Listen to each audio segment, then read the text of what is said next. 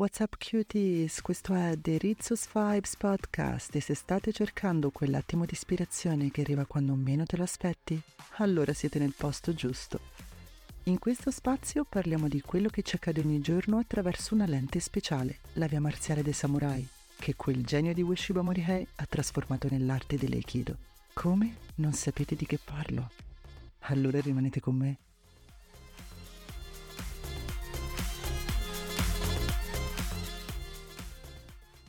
Volete spiegare qualcosa di importantissimo a qualcuno che conta davvero tanto per voi e volete quindi essere certi che il messaggio passi esattamente come avete deciso. Ma un momento, come fate a verificarlo? E se vi dicessi che c'è un sistema infallibile per una comunicazione efficace? È un metodo che utilizza i cinque sensi e si chiama Representational Systems. Let's go!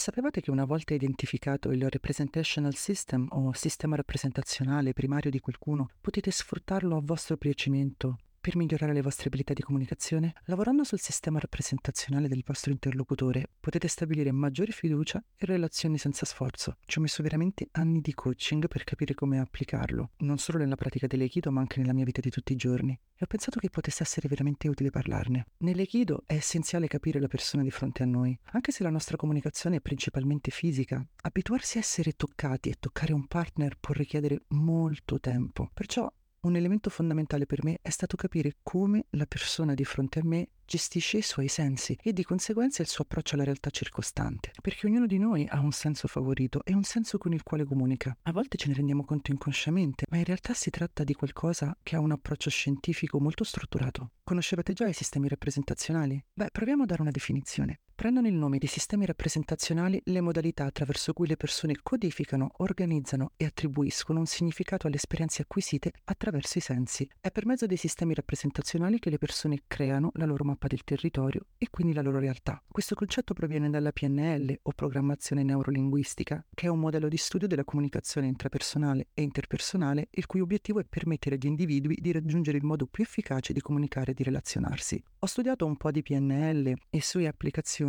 durante il corso di coaching. Per me era fondamentale, diventando insegnante di Aikido, non proiettare la mia mappa mentale e le mie aspettative sui miei allievi. Volevo essere il più possibile neutra e capace di analizzare oggettivamente i loro bisogni. La cosa peggiore che possiamo fare è trattare i nostri allievi come un'estensione di noi stessi e pretendere che facciano delle cose come noi ci aspettiamo, che è sostanzialmente l'errore madornale che facciamo con i nostri figli. Come insegnante io volevo essere un punto di riferimento che non creasse delle pressioni negative. Ho ritenuto fondamentale approfondire invece alcuni stili del coaching e nell'ambito di questo studio ho potuto sviluppare diverse metodologie che utilizzo ogni giorno in dojo e che ognuno di noi dovrebbe utilizzare nella sua vita di tutti i giorni. I sistemi rappresentazionali mi hanno sempre colpito proprio perché sul tatami sono i corpi che parlano e il modo con cui parlano ci qualifica come persone. Vedere quindi che conoscere il sistema rappresentazionale, cioè il senso con cui il nostro interlocutore vede la realtà, poteva cambiare radicalmente il mio modo di comunicarci, mi è sembrato estremamente interessante e soprattutto estremamente utile da condividere con voi. Quindi, proviamo ad entrare nel merito. Le esperienze che viviamo sono lette e valutate dal nostro cervello attraverso i cinque sensi. E quindi appunto, come dicevamo, ognuno di noi ha un sistema rappresentazionale dominante legato a un senso specifico e tutto ciò che viviamo sarà quindi comunicato prestando maggiore attenzione a un senso specifico. I sistemi rappresentazionali sono sostanzialmente tre: visivo, uditivo, cinestetico. Sistema rappresentazionale visivo. Sono persone che parlano molto velocemente così hanno bisogno di interagire, di, di, di, farvi capire, di darvi una montagna di informazioni tutte insieme perché loro devono comunicare, devono comunicare velocemente.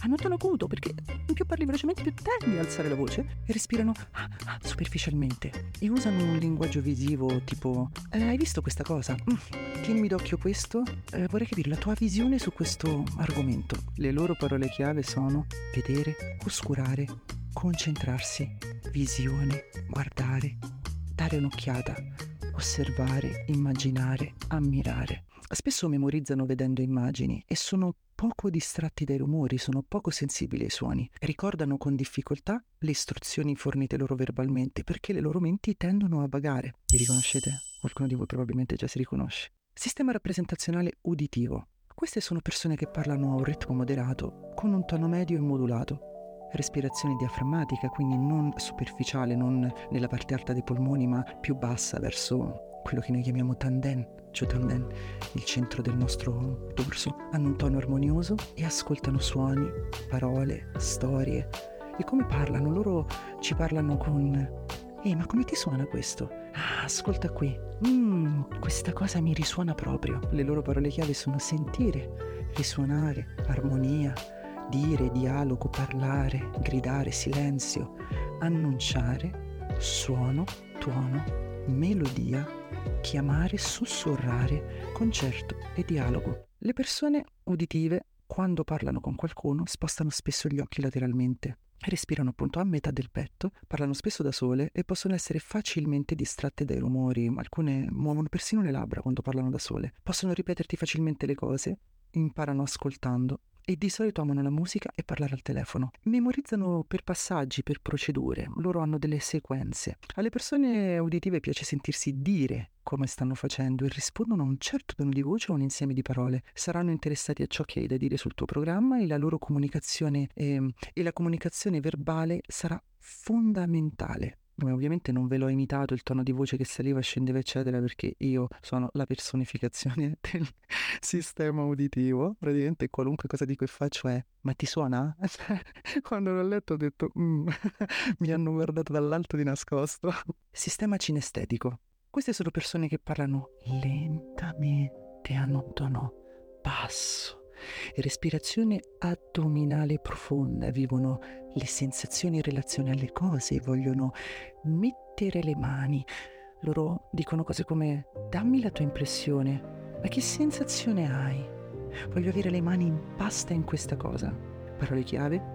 Sentire, tirare, caldo, toccare, afferrare, pesante, consistenza, viscoso, presa, morbido, urgente, impatto. Trascorreranno anche loro parecchio tempo parlando da sole, praticamente un mondo di pazzi. Vogliono sapere se il tuo programma ha senso. Bisogna concedergli il tempo per spiegare cosa si sta facendo e il perché delle nostre domande. La loro capacità, paradossalmente, è molto logica e analitica e cercano chiarimenti e comprensioni. Dico paradossalmente perché chi si fa guidare dal corpo di solito potrebbe sembrarci più istintivo e invece no, loro vogliono entrare 100% corpo e mente in quello che fanno. Questo cinestetico è la personificazione per esempio del mio maestro di Kido. Vedendo la descrizione vedo proprio la sua immagine, la sua parlata molto cadenzata, molto lenta, il fatto che passasse attraverso il movimento per ogni cosa. Provate a pensarci come sono le persone che conoscete e che sistema rappresentazionale usano. Perché nel momento in cui ci rendiamo conto di qual è il nostro sistema rappresentazionale, ci rendiamo conto di come comunichiamo, di come parliamo, come presentiamo la realtà agli altri. Perché cambia parecchio dirti come ti suona questa cosa dal dirti tu come la vedi?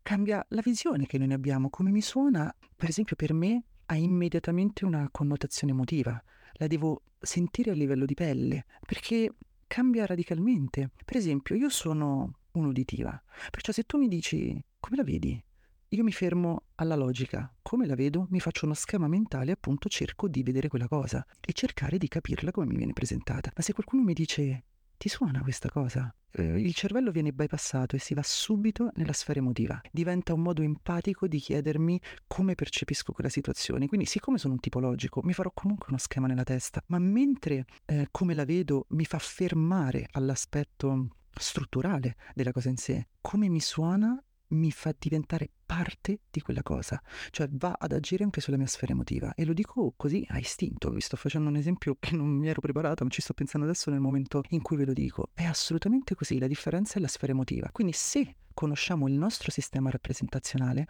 saremo in grado di capire come comunichiamo con gli altri. E ovviamente se capiamo il sistema rappresentazionale degli altri, saremo in grado di presentare le cose nel modo più efficace per noi. Una cosa molto interessante, fra l'altro, da notare è questa. Se ci rendiamo conto del sistema rappresentazionale del nostro interlocutore, possiamo adattare il nostro linguaggio alle sensazioni a cui lui è più sensibile, in modo che il nostro messaggio gli venga comunicato come se fosse il suo. Nel momento in cui lui emotivamente sente il senso del nostro messaggio, empatizzerà con questo messaggio, lo farà proprio. Quindi sarà molto più semplice far passare il nostro pensiero ed essere compresi.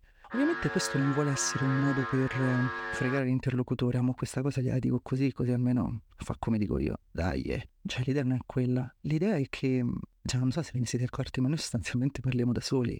Noi non abbiamo veramente degli interlocutori, ognuno di noi ha il suo personale monologo con cui vive la sua vita. Questa cosa l'ho notata una volta, avevo questa allieva in dojo, eravamo legatissime e quello che le dicevo, quello che io dicevo in dojo molto spesso le risuonava anche nella vita di tutti i giorni, cosa di cui io ero felicissima perché desideravo proprio guidarla su alcune problematiche che aveva eh, in quel periodo e poterle dare delle, delle, degli spunti di riflessione. E un giorno viene e mi fa, ah comunque la cosa che hai detto ieri è fantastica perché ma mi ha veramente aperto gli occhi perché eh, ho capito questo, questo e questo. E io guardato e ho detto, ma che davvero? No, perché in realtà quello che io intendevo era tutto tutt'altro, ma che trip che si è fatta.